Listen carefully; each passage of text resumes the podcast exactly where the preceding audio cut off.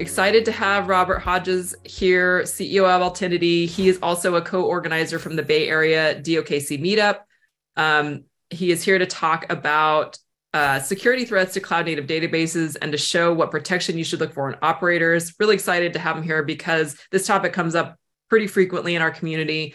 Operator security is top of mind for end users as they evaluate whether to adopt an operator. It was the number one criteria noted in our 2022 survey of 500 end users. So this is very top of mind for folks, very timely conversation. And he is leading the project that I mentioned previously about operator security hardening guide. Um, without further ado, I will turn it over to Robert. Welcome, Robert. Thank you, Melissa. Thank you, Hugh. Thank you, Diogenes. Yeah, it's great to be here. And yeah, thanks for the great lead in. My talk is called Repel Boarders, and it's how to find a Kubernetes operator that protects your data. Um, so let me just jump in and do a little bit of an intro. You've already heard uh, uh, what I do for a living, uh, but I've I've been working on databases for 40 years and Kubernetes since 2018. Um, our company is uh, is an enterprise provider for ClickHouse. It's a popular data warehouse and uh, open source. Turns out it runs very well on Kubernetes. And the reason we know that is that we developed one of the first, possibly the first operator for a data warehouse, uh, starting back in at the end of 2018. It, it was released in 2019. And um, then we took that operator and we used it to build um, a cloud for ClickHouse that was actually the first uh, uh, managed ClickHouse in both Amazon and GCP. And so we now have this cloud. Uh, we have hundreds, we run hundreds of ClickHouse clusters on it. Uh, we run about 100 uh, Kubernetes clusters. And then uh, because the operator is open source, it's actually used for um, throughout the world, there are thousands and thousands of ClickHouse clusters uh, that run on it. And uh, as a result, we found that we had to think pretty deeply about security. Um, we're SOC 2 certified, like most uh, cloud services, uh, getting into things like FedRAMP. And uh, so security just became increasing. You know, the deeper we got into this, the more we started to think about security. And that led uh, to the talk you see today. So um, let's start at the top. So Kubernetes operators basically make it possible to run data on Kubernetes. They're they're just they're just one of those uh, the big advances in Kubernetes that has really changed the uh, our ability to use the platform. And the basic idea behind an operator for anybody who doesn't know what they are is they're a resource manager on ClickHouse. They define a uh, basically you define a new resource type that represents your database and then you can control it by submitting YAML. So if it's a simple operator, you know, just doing say MySQL with with persistent storage, uh, it can be like a really short piece of YAML. It could be a few lines long. You submit it to Kubernetes. It has a resource name on it. Kubernetes will identify the operator that's responsible for that resource and forward it to it, and then the operator makes it happen. So, uh, so it, means that you can, for example, set up simple databases just in a few minutes from start to finish. Now, the place where this really, you know, simple databases are not a big deal because you could just write a deployment or write, you know, like code the stateful sets yourselves. But uh, in real databases, particularly data warehouses and other types of distributed uh, uh, data, the databases are complicated. They are large clusters. And so what you'll end up having to do to stand these up in Kubernetes is you might have to define and manage 50 or 60 or even more resources. In some cases, it's hundreds. Everything from config maps to services to uh, you know to to persistent volumes, so on and so forth. So you have a larger amount of YAML that you feed into the operator, but it's still pretty simple. It it tends to be a couple pages of of information that that will set up this this complex cluster.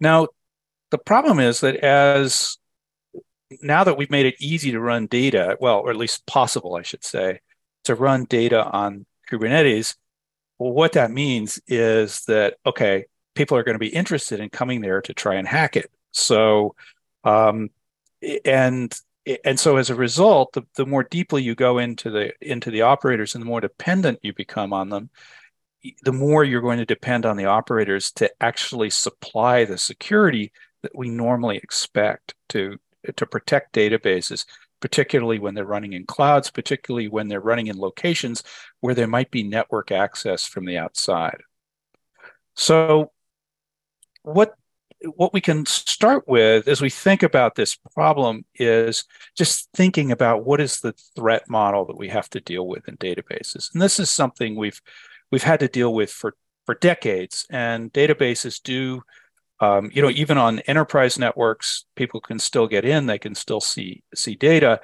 Um, this is a traditional uh, uh, database threat model but it starts on the on the left side with with sort of the application connections um, and then goes all the way to the right side where you have to think about things like backups which are actually a really great place to go steal data uh, because they're often unencrypted and uh, particularly in cloud environments it's pretty easy to expose them by accident. So there's a host of things that uh, that uh, you know we have to deal with and databases by and large do a pretty good job of of covering these things. Um, and so we're we're sort of used to doing things like you know just to take one example, uh, you know adding uh, encryption for application connections. One important thing to think about is that it's it you have a tendency to think about this as, as an application problem, but if you look at the threat model, you also need to consider the fact it's it's a um, this is a cluster, it's a distributed system. So we also need to consider threats that arise as the servers talk to each other. Now, when we operate in Kubernetes, this threat model evolves. We have the same issues, but we also then layer in some kind of interesting concerns, particularly if we're running Kubernetes inside a cloud. And here's just some examples of the types of, of things that can happen. I'll just pick two. Um, expose public endpoints. So if you're not careful, if you set up um, EKS, for example, which is a very popular managed ClickHouse on, uh, excuse me, managed Kubernetes on on uh, Amazon, and you just run an operator and set up a, a, database service. If you're not careful, you can end up creating a an exposed public endpoint. I think every many people here probably remember the the, the disaster where all the uh, Mongo da- uh, databases uh, were exposed to the internet and could, uh, without passwords and could, and or encryption could easily be accessed. Uh, Kubernetes offers a way to do that at, uh, you know, for many databases because, uh, you know, if you just, uh, you know, sort of naively set things up and set up a, a service, it may very well, as a side effect, create a load balancer that's publicly available. So that's an example of, of a new concern that we get as we're operating in Kubernetes. Um, another one is uh, backups, which are tend to be in object storage.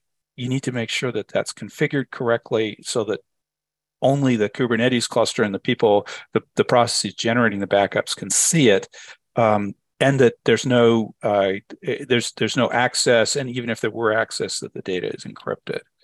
So these are just uh, examples of the types of things that we now need to think about when we're when we're operating in Kubernetes. So this is a bit of a mess.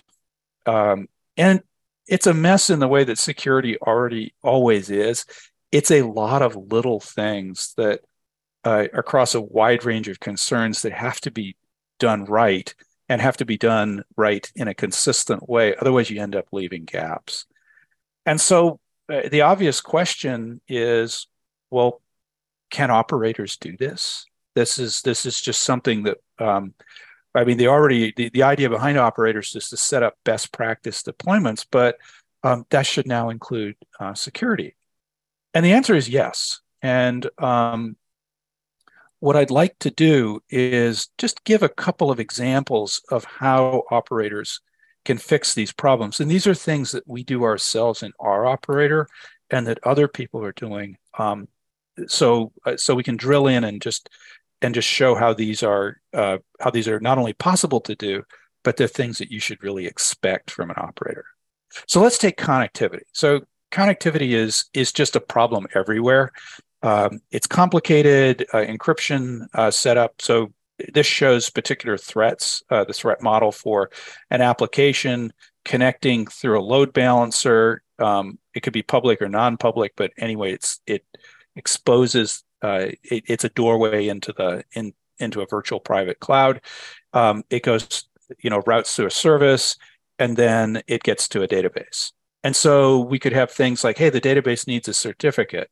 We need unencrypted. We need unencrypted or encrypted connections. Uh, we need to make sure that we're not accidentally exposing uh, endpoints, exposing user credentials, or having a bunch of insecure ports that are just showing up um, on the uh, on the network. So this is the kind of the attack surface.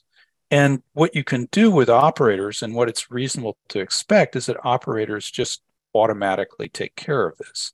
So, for example, um, operators, they wouldn't necessarily generate the certificate, but they would give you an easy way of giving, of forwarding the certificate so that it becomes available to the server along with the private key and that you have TLS correctly configured for the database so that when connections reach it, they are uh, they're protected in flight. Similarly, you could when you configure the database, you can lock down and uh, secure uh, insecure ports. Virtually every database has different kinds of ports that um, that are just kind of open. Uh, an example that's pretty wide, you know, widely appears for for Java based implementations is things like JMX. That's a port that may or may not be protected. You may not think about it a lot when you're running in a in you know in your own private environment, but once you're in in something that's in the cloud in Kubernetes and potentially accessible, it becomes pretty pretty important. Obviously, you can pass credentials using secrets. Um, you can correctly uh, uh, configure the private cloud endpoint. One of the things you want to do is have a have a way inside the uh, inside the operator so that these load balancers don't accidentally turn out to be public endpoints. And then, of course, you want to have TLS encryption um, on the connection, which may mean that as you go through these uh, through these endpoints, you have additional server, uh, you know, uh, setup of of certificates and things like that to allow connections. The actual uh, configuration of the of the endpoints themselves, or excuse me, the load balancers themselves, in our experience, tends to be somewhat out of scope for operators, but it's definitely something where the operators can at least prevent you from creating the wrong type. So these are things that that you can reasonably look for in a in an operator, and they're actually things which, by and large, we do in our own operator, and and other people do as well. So here's another example, kind of a completely, oh, here's an example of what, you know, just to give you an idea of what this might look like inside the operator. So I mentioned that the operators are just, you know, you have a, a bit of YAML that uh, sets things up. And this is a typical example of a uh, YAML that's used to set up the uh, load balancer here. So we see the, the we have the, the service annotations. These are um, uh, standard labels that are recognized by um, Amazon in this case, and this will create an internal load balancer. So it won't have a public IP address. And then um, another thing that we do is we uh, we have special annotation for ports to ensure that these that only the secure protocols are permitted. So this uh, port is HTTPS. It must be um, that's going to be configured properly so that it's it's only a, a um, HTTPS, there's a this secure client says, hey, make sure it's TLS encrypted. So and other ports will just be shut down and not and, and not open. So this is the kind of this is the way this this works out in practice. It just makes it easy for people to get it right. I'll give another example. Um, uh, supply chains. So your your operators manage things which are um, uh, containers of various kinds and you want to make sure there's some sort of program for scanning them, uh, reacting to problems, and of course signing things so you know what you're getting and, and not just random software. And you also need to consider that in real systems, databases tend to have a lot of additional services that they need to work. They might be Prometheus, they might be Grafana, they might be editing tools. So those containers need to be uh, covered as well um, and not just some random software you're pulling off uh, Docker Hub. So uh, again, at a, in a different dimension, you'd look for uh, you know in the in the the the supply chain management for the uh, for the operator that the containers are getting scanned. Uh, it's not just the operator itself, but that the it has a way of ensuring that you can use scanned containers and that those are available somewhere, and that the people writing the operator are tracking dependencies. Uh, for example, on um, systems you're dependent on.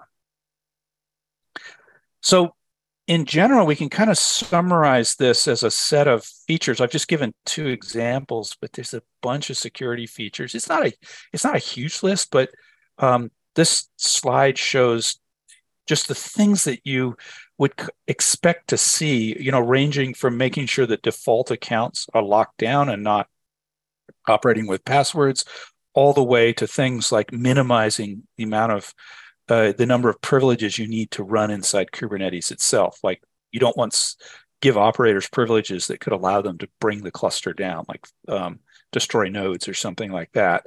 Um, and of course, software supply chain, uh, so on and so forth.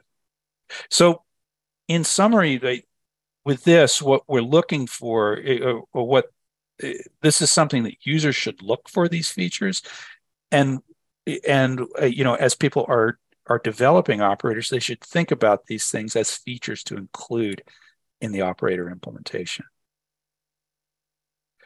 So there's one other thing which is kind of a hallmark of any software that's um, that pays attention to security, and that's documentation. So on top of all these other things, you would expect to see, and you should ask for a hardening guide. Uh, a lot of security is just configuring things it's not actually implementation. So if you see a, an operator that has a hardening guide, that's a good sign. Correspondingly, if you don't see it, you should either write one or or ask for one to be written. So one of the things that, that you know, in in in doing this work, what we realized was that there is kind of a gap on operator security, and it's not that people don't do it, but there's a lot more that there's there's just some standard things that that that everybody should do or at least consider in their implementations. And so to try and fill that gap, uh, what we started in, in Data on Kubernetes is a project to develop a security and hardening guide for DOK oper- or for operators that will just give um, developers sort of a, a, a, set of things they should say, you know, standard features that they could uh, that they can implement and that consumers can look for. And the idea is to be kind of checklisty. Um, you know, it's just like, oh, you know, secure default accounts, um, got it. And uh, yes, uh, you know, obviously you want to, uh, you know, you'll do it in some way that's appropriate for your database, but the point is you're doing it. And we would like to invite you to participate in this project. Uh, it's just getting off the ground. The next step is to write a, uh, uh, you know, to begin writing a white paper to try and pull these ideas together and also um, build off without uh, and uh, you know try and build off stuff that already exists in in Kubernetes. Uh, one of the things that's really helpful is to get the experience from people who've done multiple types of operators for databases, and uh, that will make this a better project and useful to more broadly useful.